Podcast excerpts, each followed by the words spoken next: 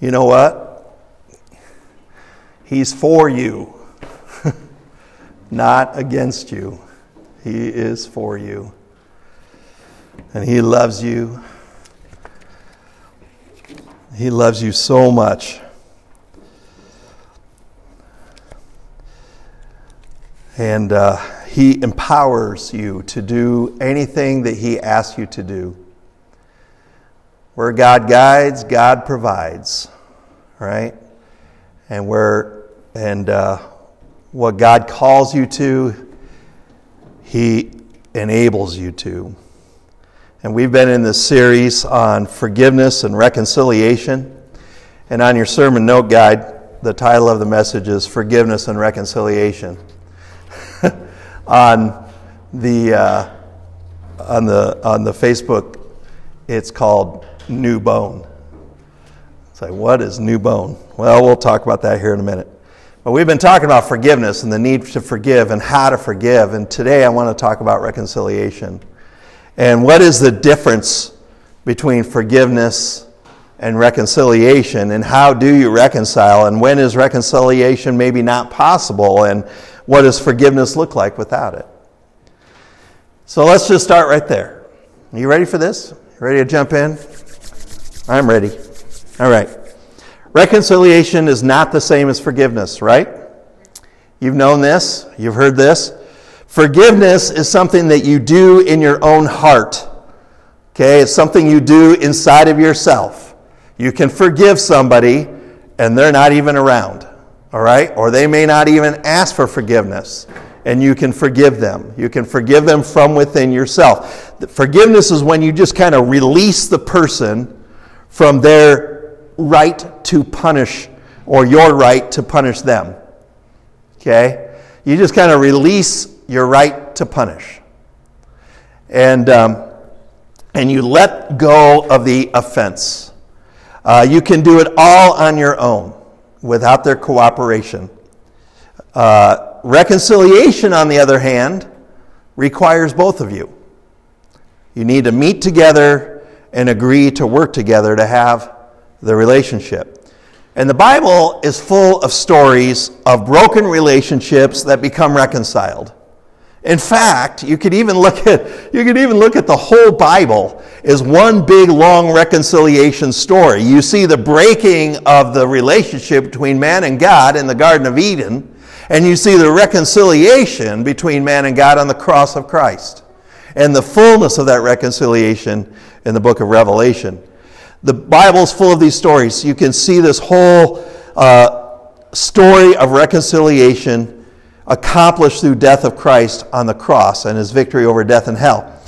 But you know what? Besides the overarching story of, rec- uh, of reconciliation, there's these other stories as well. There's like uh, Joseph and his brothers. They became reconciled after, after they had sold him into slavery and he had been in prison and had all these things happen, and then they went through a famine and came to Egypt and found Joseph, and he reconciled with them all, after all these years. The reconciliation of Hosea and Gomer, if you read the book of Hosea, uh, God used that relationship as a as like a type or an example of God's relationship with his people. The reconciliation of the prodigal and his father that Jesus told about. But you know what? One of the most dramatic reconciliation stories is that of Jacob and Esau in Genesis chapter 27 and verse 30 and chapter 33. And, and if you want to pull it out, you can look at it. Uh, if it's in the if you're using a Bible off the table, we're in Genesis, first book of the Bible, chapter 33, happens to land on page 24. I'm not going to read from it, but let me. Uh, uh, or chapter 27 actually, is on page 19, apparently. No, yes, 18. but I'm not going to read from it. So we see this where the falling out happens. We see the broken relationship. Jacob conspires to steal Esau's blessing from their father, right? And with that blessing came a large portion of the inheritance. So this is a terrible offense creating a broken relationship that remained broken for 20 years. Have you had something like this in your life? where a relationship becomes estranged when you're young and then it carries all the way through most of your adulthood. It's a sad thing, but uh, Jacob and Esau can definitely relate to this. Okay, and so Jacob really offended his brother Esau. And, uh, and he fled to Padan Aram, another part of the world, and he worked for his uncle. He marries Rachel and Leah while he's there because that's the way they did things. And when things went awry there in that area, he decided it was time to go back and face his brother Esau after 20 years. In chapter 32, we see Jacob preparing to meet his brother. And let's look at that chapter. Uh, the numbers are so small in here. I would like to have large print Bibles. Okay. I'm just getting so old. Page 23. Jacob also went on his way. The angels met with him. When Jacob saw them, he said, This is the camp of God. So we named that place Mahanaim. Jacob sent messengers on ahead of him to his brother Esau in the land of Seir, the country of Edom, and he instructed them, This is what you're to say to, to my lord Esau. He's starting to have a different attitude toward Esau. Your servant Jacob says, I have been saying, I've been staying with Laban and have remained there until now. I have cattle and donkeys, sheep and goats, male and female servants, because God had prospered him through all that time. Now I'm sending this message to my Lord that I may fa- find favor in your eyes. Trying to butter him up a little bit. When the messengers returned Jacob to Jacob, they said, we went to your brother Esau, and now he's coming to meet you. And 400 men are with him. Uh oh. 400 guys. Oh no. In great fear and distress, Jacob divided the people who were with him into two groups, and the flocks and herds and camels as well. And he thought, if Esau comes and attacks one group, the group that is left may escape. What's, what's Jacob thinking? He's thinking Esau's coming to attack him. Then Jacob prayed, O God of my father Abraham, God of my father Isaac, Lord, you who said to me, Go back to your country and, and your relatives, and I will make you prosper. I am unworthy of all the kindness and faithfulness you have shown your servant. He's, he's got a change of heart, he's got a repentant heart.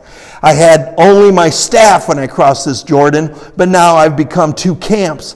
Save me, I pray from the hand of my brother Esau, for I am afraid he will come and attack me, and also the mothers with their children. But you said, I will surely make you prosper, and I will make your descendants like the sand of the sea, which cannot be counted. So he spent the night there, and from what he had with him, he selected a gift for his brother Esau 200 female goats, 20 male goats, 200 ewes, 20 rams, 30 female camels and their young uh, 40 cows and 10 bulls and 20 female donkeys and 10 male donkeys. He put them in the care of his servants, each herd by itself, and said to his servants, Go ahead of me and keep some space between the herds. And he instructed the one in the lead when, when my brother Esau meets you and asks, Who do you belong to and where are you going and who owns all these animals in front of you? Then you're to say, They belong to your servant Jacob. They are a gift sent to my lord Esau. And he's coming behind us. So you can kind of get the picture. He's sending all these groups up, all these herds up, one by one. They're, supposed to come up and say, Well, who are you with? I'm with Jacob, and all this stuff is yours. And he's coming, he's coming behind. He also instructed the second, third, and all the others who followed the herds. You say the same thing to Esau when, he meet, when you meet him. Be sure to say, Your servant Jacob is coming behind us. For he thought, I'll pacify him with these gifts that I'm sending on ahead. Later, when I see him, perhaps he'll receive me. So Jacob's gifts went on ahead of him, but he himself, he himself spent the night in the camp.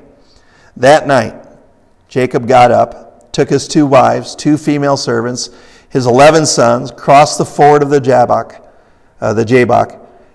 Uh, after he had sent them across the stream, he sent over all of his possessions. So Jacob was left alone, and a man wrestled with him until daybreak. This is one of my favorite lines. A man wrestled with him until daybreak. It's like, who is that man?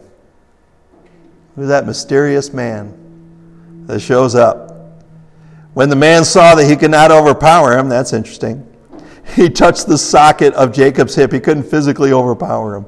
He touched the socket of Jacob's hip so that his hip was wrenched, and he wrestled with the man. Then the man said, Let me go, for it is daybreak. But Jacob replied, I will not let you go unless you bless me. He knew who he was wrestling with. The man asked him, What is your name? Jacob, he answered. Then the man said, Your name will no longer be Jacob, but Israel, because you have struggled with God and with humans and have overcome. Jacob said, Please tell me your name. But he replied, Why do you ask my name? Then he blessed him there. So Jacob called the place Peniel, saying, It is because I saw God face to face, and yet my life was spared. Jesus shows up all over the Old Testament. You got to know this.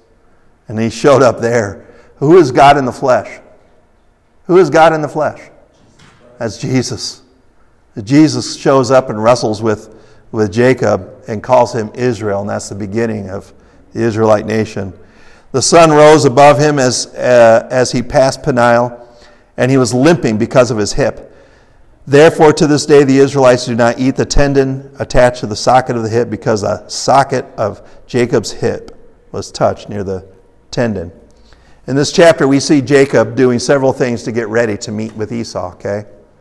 First, he, he prayed to God for help and protection, reminding God of his promise to him. He said, You know, you sent me here, you said you'd prosper me. So he placed himself in God's hands.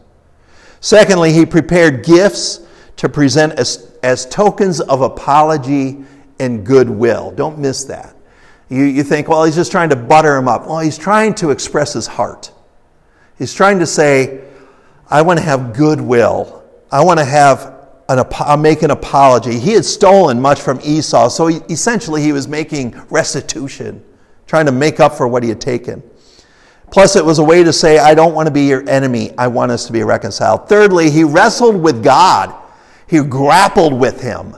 He and physically wrestled with him uh, the night before meeting up with Esau. And and um, and are you grappling with God? are you grappling with Him until you until you praying through until you get a blessing? He received a name change. He was no longer deceiver.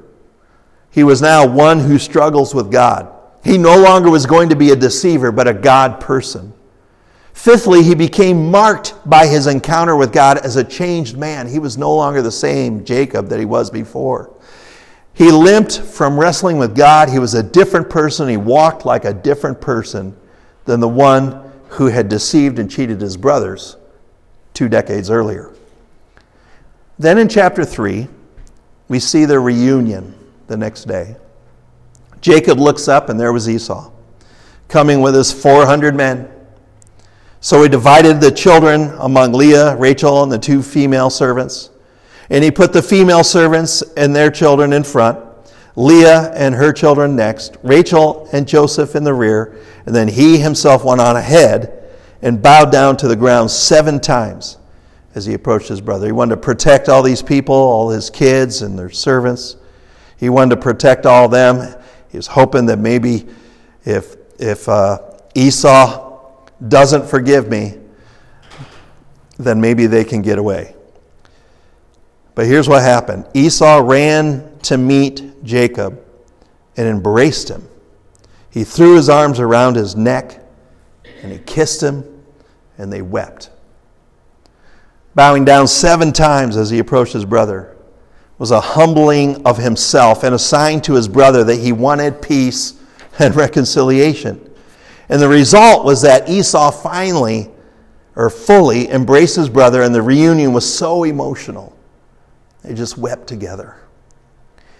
They renewed their affection and friendship and brotherly love toward one another and made peace. I tell you that story this morning to, to kind of kick off this whole discussion about reconciliation.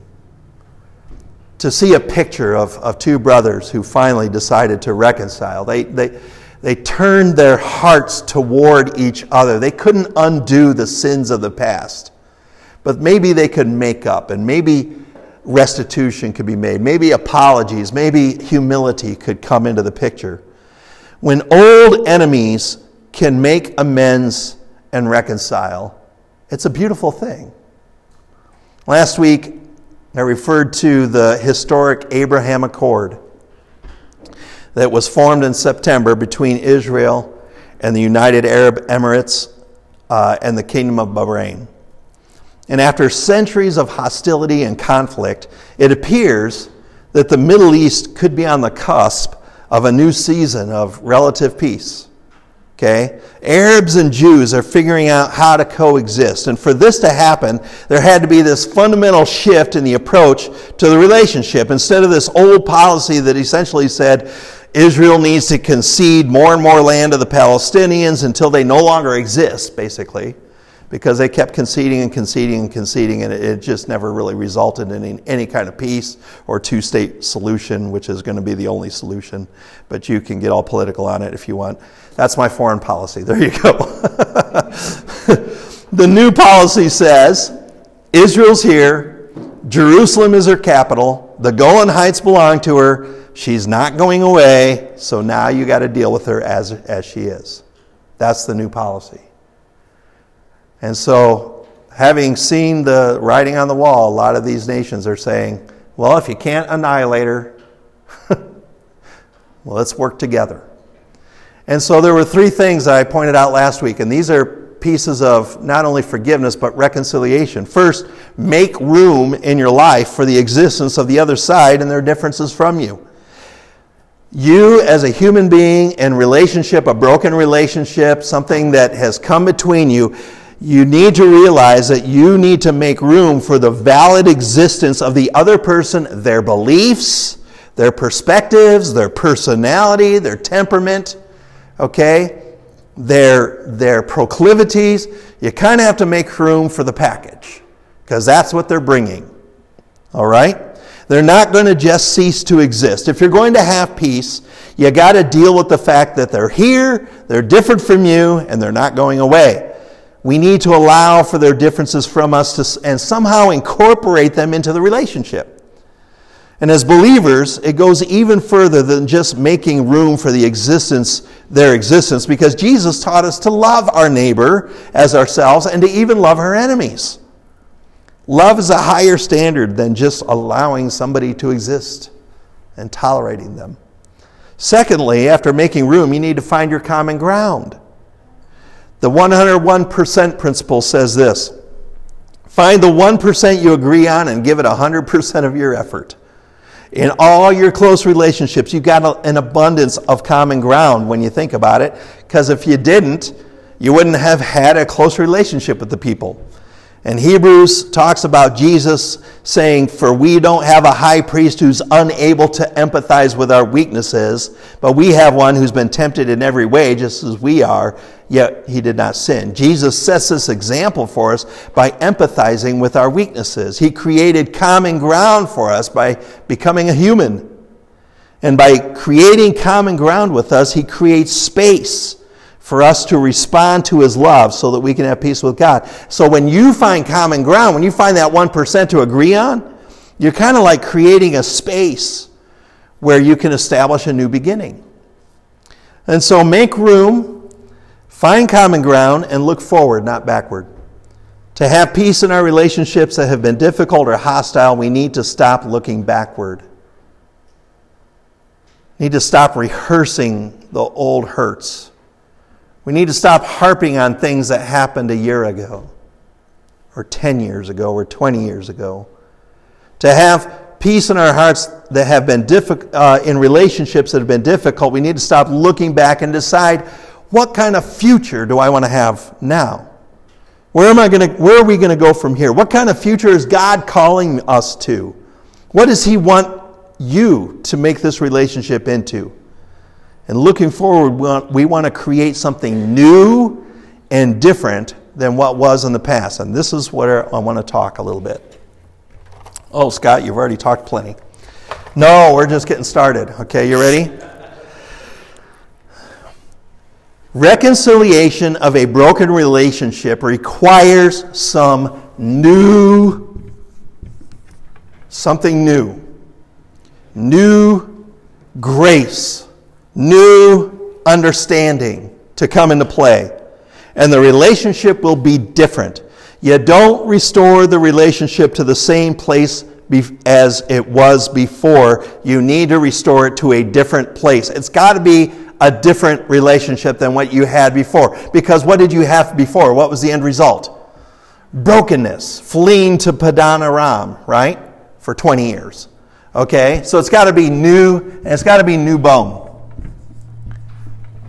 Uh, have you? How many here have ever broken a bone? Yeah, I broke a bone twice. Uh, one bone I broke was in my face, so up here. That's why I'm so beautiful. And um, and uh, back in the uh, back in the 80s, when I did break that bone, um, there was a saying: "You touch my truck, I break a you face." and and then I went around and told people, "Don't don't touch the truck, don't touch that hurts." You know, and and uh, it was in a judo class, and uh, I threw the guy down, but he jumped back up, and the top of his head hit me in the cheekbone and cracked the the bottom. I'm I'm lucky I can see out the eye because it because it shattered my my uh, eye socket basically, and they had to put a wire. The wire's still in there, as far as I know. It doesn't. It's not big enough to. It's numb. And then I broke my ankle doing youth group stunts. You remember that one? That hurt. That hurt. The, the funny thing about that, the funny thing about that is that um, Jackie and Pat were there, and I'm laying on the ground because I had swung on a rope and banged my ankle against a, a board and uh, cracked it. Okay, and so and I'm I'm there. Oh oh oh! And so Jackie and Pat come over and they're standing there and they're laughing at me. right? And I'm just like, oh, I, I swung on the rope and I hit this thing, and they're just laughing. And then I then I go to try to get up because I didn't know it was broken yet. I go to try to get up, and it's this intense searing pain. And so I would start screaming and stuff, and they go, oh, oh, oh. And so then I would stop trying to get up, and I'd be okay, and then they'd start laughing again. and, and, it kept going like that until finally I said, I think it's broken. It's like, oh, okay. And then and then Nathan and Nate had to carry me out of the woods to the car so we could go get the x rays. Broken bones. Well, the thing about broken bones, let's draw a bone up here. That's some random bone in your body. There it is. And, uh, and it gets broke. Okay? And uh, they have to set the bone and get it, get it lined up again. And then as it's healing, you know, it takes what, six weeks for a healthy person to or maybe a young person to kind of see that bone heal, right? But what happens is that as it's healing, more calcium goes in there and more bone material kind of starts to form all the way around it and, and creates a sort of a, what do they call it? Uh, I read this on The Naked Scientist. I didn't look at the pictures. but they said this as bones heal, a sort of cuff of new bone forms around the fracture. Uh, so when that's healed and stuck together, there's actually a big, thick load of bone where the fracture was, so that that would be stronger than the original bone. You break a bone, so I've got like super strong eye socket, I guess. Wow, and uh, an ankle bone, you know, and, and so and so that that bone grows back stronger than it was before. Okay, this isn't a reason to go out and start breaking your bones. But in the same way that your relationship, in the same way your relationship can become stronger, the broken one. Because now there are new dimensions. There has to be new bone that grows, new dimensions of your relationship that you need to put into place to have true reconciliation and healing. For example, let me give you several. You ready? And these are the fill in the blanks on your, on your thing. A new, there needs to be a new understanding of yourself. Don't waste a broken relationship by not learning anything about yourself. Learn some things about yourself. Learn some things about what your vulnerables, how your buttons are pushed. Learn some things about where you come from and what's and what drives you and why did this become such an issue? What was it inside of you that, that helped make it into an issue, right? Psalm 51 6 says, Behold, you desire, God desires truth in the inward parts. He wants you to face the truth about yourself. And in the hidden part, you will make me know, to know wisdom. When you go through a broken relationship, you have a clearer picture of your own heart and the pain that you've been acting out of. You know your vulnerabilities and you know your triggers better and this new self awareness can lead to deeper healing of your core beliefs that even pre exist the current relationship. I, I, kept debating on whether I wanted to take a long sermon and make it longer. Um, but uh, I draw this picture with almost every client that I counsel, okay? And so you would think I would have gotten good at it. No. so this is this is a tree, okay? and here's the soil. So here's the tree, the tree of your life, the tree of your personality. Okay? And out here is some fruit. And that fruit is going to be like behavior, what comes out in your life. Uh, going to be and emotions, like depression or uh, anxiety. Okay? And so you have these emotions. Can they see it on there? Good. And, uh, and so that's the fruit. And the fruit is attached to a branch. And that branch, I, I go through the whole thing. That's automatic thoughts and, and what were you thinking? Thoughts drive your emotions and your behavior, okay? And they're related that way. But you have the change your thinking, you'll change your behavior and your emotions. That's tied to the trunk. The trunk has to do with uh, rules and uh, intermediate uh, beliefs, okay?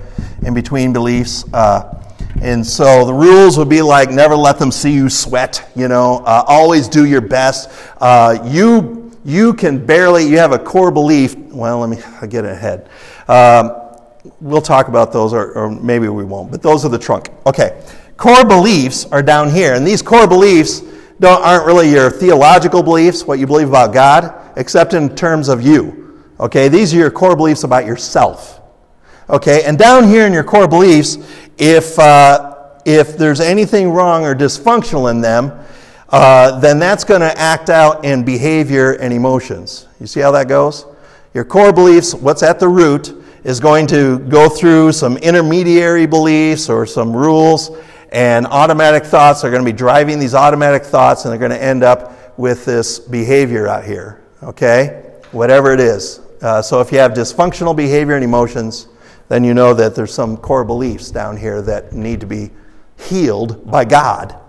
Okay? And the core beliefs uh, always pretty much distill down to one of three different kinds. Okay? One has to do with lovability. I basically don't feel like I'm lovable. So everybody in my life who is nice to me is faking it. Right? They're tolerating me. Okay? And so I always, I have a rule for myself. I always have to bend over backward and do what everybody else wants me to, or otherwise they won't show that love to me. Because I'm not basically lovable. I'm not intrinsically lovable. I'm only lovable for what I can do for them, right? Um, another one is uh, significance. I don't matter in this world. I don't have any power. I don't have any strength. I don't have any uh, I don't, I'm not important. I don't matter. And that's a core belief that somebody might just basically have in their heart. They just kind of, they don't ever say that out loud, maybe, but they kind of feel that way. They always, I just don't really matter at all. And that maybe something in their growing up or something kind of gave them this lie from the devil and they believed it. All right? And so they carry that around. And, these, and this uh, significance, this sense of insignificance, uh, comes out like um, here's a rule for myself always be the first one there and the last one to leave. You got to earn your way through life. Uh, otherwise, people are going to find out how, how, insignificant you are. So you've got to go over and above. In order to just be barely acceptable, you have to do more than everybody else. Some people kind of operate out of that, and then that creates a lot of anxiety and tension and anger and fears. Another one is belonging. Um, I don't, it kind of goes with love, but I don't really belong in this world. I don't know my place. I don't know, uh, do I fit in? I don't really think I do. That's the core belief. I don't really think I do. And really, all of these are essential needs of the human heart. I need to know that I'm unconditionally loved. I need to know that I matter, and I need to know that I belong. Okay, those are fundamental needs that God created in your human heart. And guess who is the only one who can actually make those better, to actually fulfill those, to, so that you core belief that you believe that you are lovable and significant and belong. God. God in your life, He heals that. Okay? Other human beings, like a significant other, can, or a wife or a girlfriend, they can help you to realize those things and they can minister to those things, okay, but they can't fill them. They can't make it happen for you. And so, and so when you have a broken relationship, that's part of what's coming out in the fruit of your life. Okay? Now, it's not always on you, it's their, them and their core belief and their whole church or tree also. Okay? But when you go through it, you start to have a new understanding of what's going on below the surface. Okay, what's going down there at the roots? For instance, I had a couple who went through a long period of conflict and estrangement. Divorce papers had been filed. They were separated, living in separate places, trying to figure out the kids' things. It was hard because they were both Christians, they really felt they should try not to divorce, but they knew the relationship could not be what it had been. So, through this long period, I'm talking months and months of, of prayer and reflection and counseling, they both discovered that they had been acting out of old pain and old fears and wounds from the past that had formed these core beliefs. They had learned to cope in ways that hurt the relationship. On his part, he learned that he had a lot of fears that he would never really be loved. He really felt that. Okay? He was trying to extract love from his wife through desperate demands and harsh lectures. If she just understood how much pain he was in, uh, then maybe she would compassionately respond and show him love right? But that just turned her off because he's getting harsh. And it was that was how he learned to get what he needed growing up, but it wasn't working here. On her part, she needed she learned that she protects herself by withdrawing and withholding love from her husband. Okay, she might have had the same kind of core belief. She grew up with a lot of self protection where she doesn't dare express love to others because that puts her in a vulnerable position. This couple learned a lot about themselves and, and how their own coping mechanisms were creating a terrible marriage. And with this new self understanding, they were able to grow and make changes in the way that they thought about things and the way they reacted to their spouse. Another thing that a new bone that needs to form around the break is a new understanding of the other person, right? Where the other person's coming from. 1 Peter 3 8 says, Finally, all of you, be like minded, be sympathetic, love one another, be compassionate and humble. With sympathy and compassion, we need to come to a new understanding of where they're coming from, what their perspective is, how they perceive life, what makes them tick. You need to have a new understanding of the pain that caused them to act the way they did. What pain are they operating out of? What kind of fears? What, are they, what were they worried about? Even as our couple here, even as they, let's call them Bob and Mary. Okay, as Bob and Mary were making these self discoveries, they were also sharing them with each other because they were smart enough to go to counseling and learning more about their partner's deeper heart. And the husband could see how his aggressive pursuing behavior felt threatening to his wife and drove her into more withholding. And the wife could see how her withholding created fear and panic in her husband and drove him to more demandingness. And they started to see how they were kind of stomping on each other's hoses, their air hose, and they were suffocating. Another part of new bone that needs to happen is a new acceptance of the other person's goodwill. If you're going to reconcile, you got to accept their goodwill, like Esau had to accept Jacob's goodwill. And then Jacob when Esau came to embrace him. You know, he could have said, Oh, you're pulling a wrestling move on me, huh? I just did this last night. I can wrestle with you. I beat that guy. Of course, he hurt me. No, he didn't. He accepted it. Romans uh, 15 7 says, Accept one another just as Christ accepted you in order to bring praise to God. We need to have a new trust of where their heart is and that your heart is safe in their keeping. So, for this couple, Bob and Mary, they had to trust that, that their partner wasn't intending to hurt them.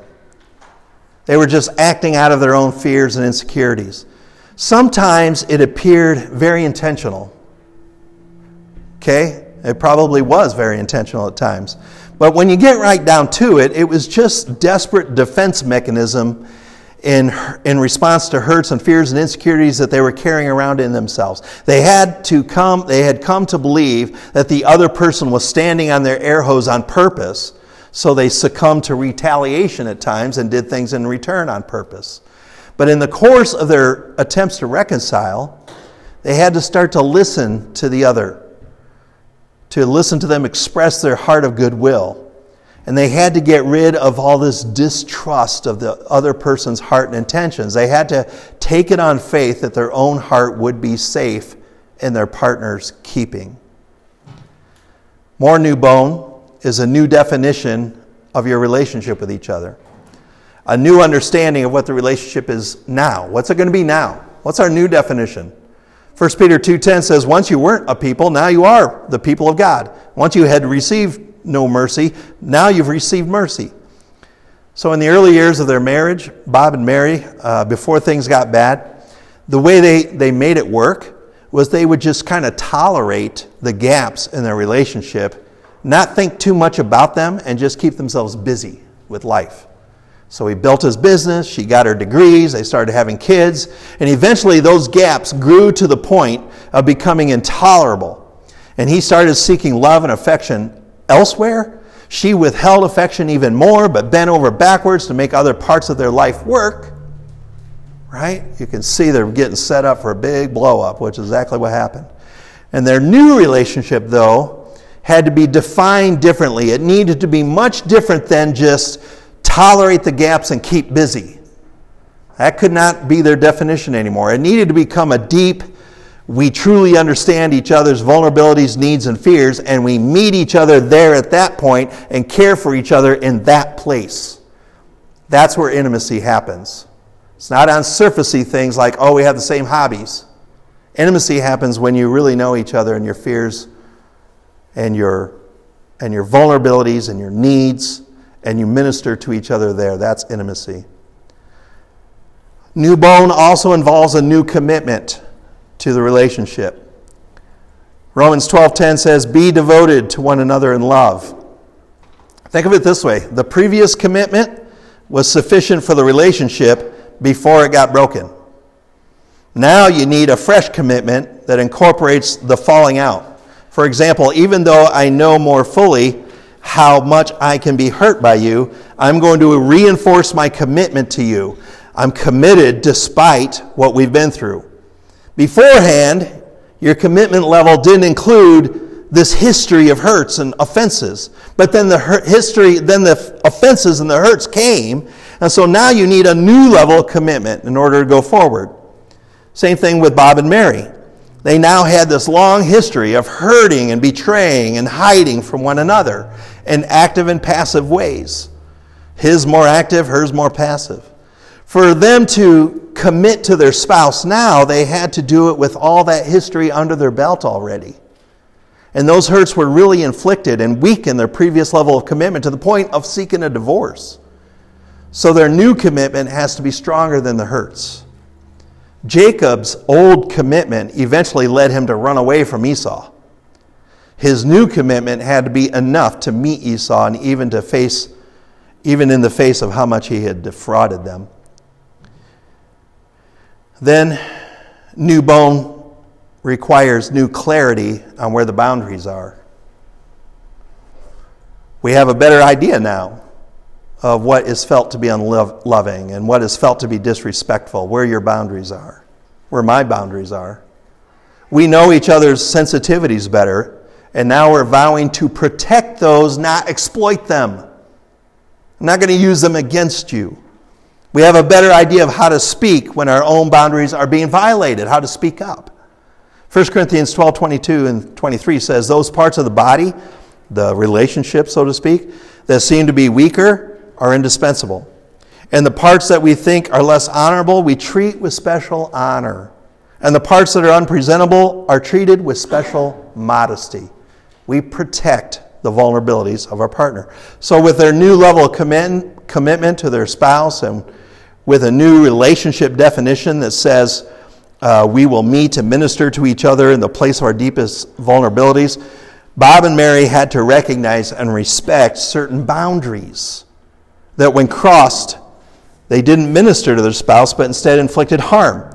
So Bob needed to respect the boundary of not speaking to Mary harshly and demandingly in his desperate attempt to get love. He had to respect the boundary of not, uh, she had to respect the boundary of not withholding or ignoring and withholding love and affection in order to protect herself. Mary needed to set a boundary that said, I won't be talked to in, in harsh ways. When we can talk calmly and respectfully, then we can talk. And she had to follow through on that promise of, of talking. Uh, Bob needed to set a boundary that said, I won't allow us to become distant from each other, and if we start to, I'm going to bring it up. But he needed to follow through in a way that didn't violate her boundaries. This is often the part of reconciliation that takes the most time and the most discussion. Uh, boundaries can become muddled and confusing. The Abraham Accord, I think about that. That's essentially a, a de- declaration of new boundaries of what the relationship is going to be and who's responsible for what. Final thing I want to just say about new bone is that New bone needs new ways to interact so that the same old hurts aren't repeated. Like Galatians 5 says, You, my brothers and sisters, were called to be free, but don't use your freedom to indulge the flesh. Rather, serve one another humbly in love. For the entire law is fulfilled in keeping this one command love your neighbor as yourself. If you bite and devour each other, watch out, or you'll be destroyed by each other. So, with this new understanding of boundaries, you're now much wiser in how, about how to successfully relate and interact so that you foster friendship and u- unity. So Bob and Mary came to this place of changing the whole dynamic of the relationship. They had to learn to have deep conversations with each other without re injuring each other. They had to learn to voice complaints in ways that didn't make their partner into their opponent. They had to learn to remember to protect their partner's insecurities and vulnerabilities, not exploit them. They had to change how they interacted. All right. That was hard work. relationships and reconciliation in relationships is hard work, but it's very much worth it. And here's what I think I think people who don't really think that it's worth it, they end up at the end of their life with a long train of broken relationships and hurt feelings that just accumulated and never healed. And they become more and more calloused as relationship after relationship is entered into, broken, and abandoned. Without reconciliation active in our lives, we become, we become emotionally and spiritually shallow. If our approach to every relationship is ditch and switch, right? Then you just become shallow. You never grow. Uh, we become calloused.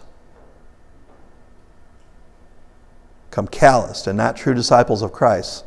Now, are there times when reconciliation is not recommended? or even possible? And yeah, I would say there's a few. Okay, death, for instance, comes to mind. When a person dies, it is impossible to be reconciled with them. Uh, and the best you can do is to extend forgiveness from your heart and hope to be able to reconcile with them in heaven.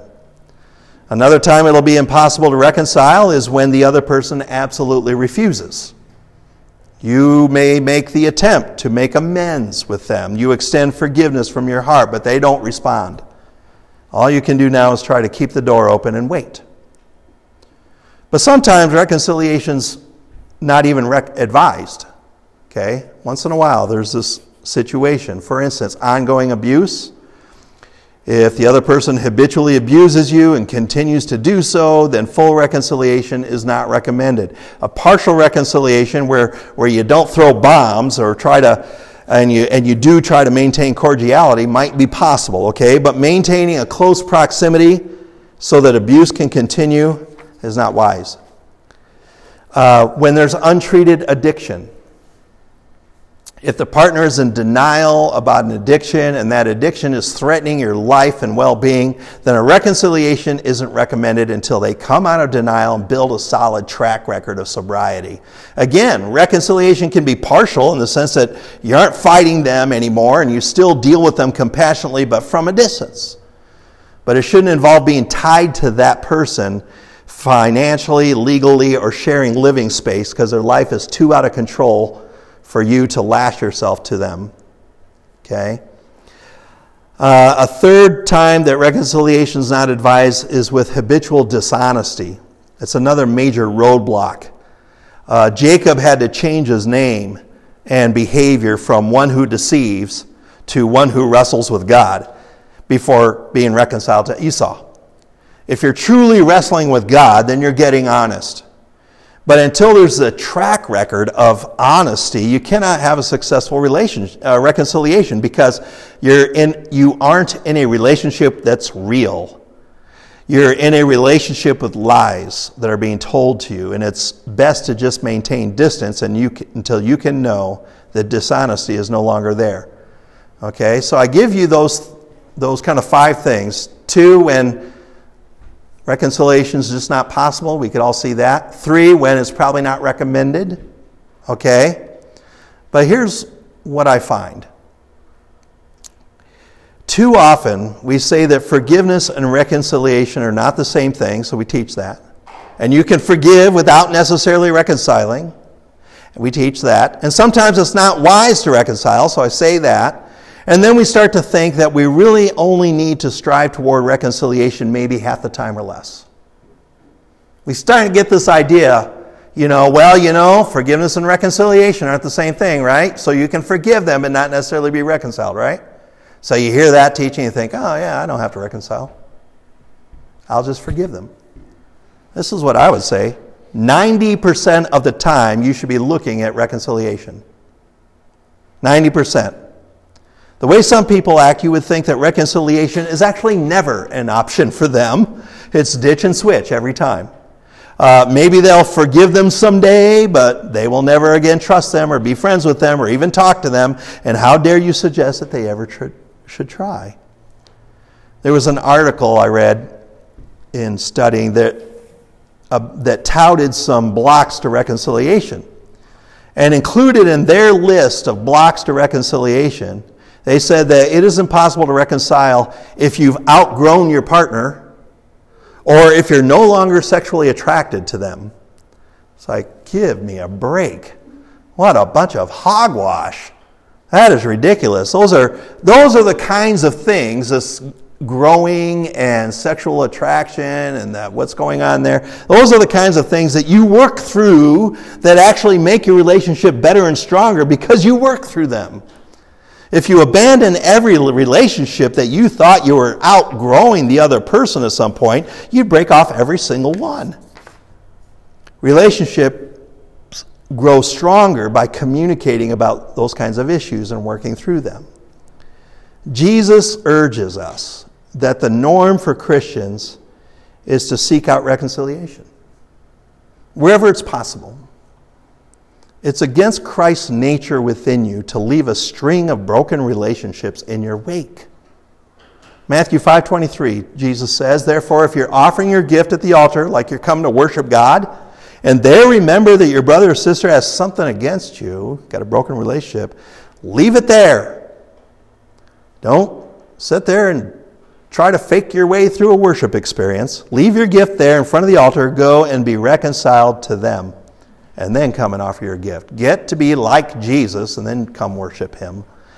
To be able to pray and worship God with a clear heart and soul, you need to close the loop on unresolved, uh, troubled relationships through reconciliation as far as, as it is possible. Romans 12, 18, if it is possible, as far as it depends on you, live at peace with everyone. When you practice reconciliation, you grow. When you do the hard work of trying to, to fix a relationship, it forces you to grow. If you rebuild an engine that has been taken apart, you're going to learn a lot about engines. you're going to have to, or you're never going to have a working engine. Okay? Now, sometimes I get lucky, but other than that, you got to learn something. When you practice it, you grow exponentially as an authentic Christian and you exercise real compassion and sympathy and unity. And let me just close with this verse Ephesians 4. Paul says, As a prisoner for the Lord, then, I urge you to live a life worthy of the calling that you have received. You received a calling to be a Jesus person, to be a God person, to be a follower of Christ, a disciple. Live a life worthy of that calling. Be completely humble and gentle. Be patient, bearing with each with one another in love, and make every effort to keep the unity of the Spirit through the bond of peace. Let's pray. Dear God, I don't know who all needed this. Uh, I don't know why you dumped so much on me to give all at once. but but uh, I thank you for it. And, uh, and I just pray, Lord God, that you would work in each and every one of our hearts. Help us not get used to just abandoning people or just get used to um, broken relationships and, and, uh, and just going on with life with hard feelings. Help us, Lord, to forgive sincerely from the heart and wherever it is possible, as far as it depends on us, to live at peace, be reconciled. We thank you that you extend such grace. You went to such lengths to extend peace and reconciliation, to enact reconciliation with us, that Jesus died on the cross so that we could have so that we could have peace with God. And we thank you for going to that extent, Lord, to bring us into relationship with you. And we humbly embrace it and accept it, and we thank you for it. Help us to live like that. In Jesus' name, amen.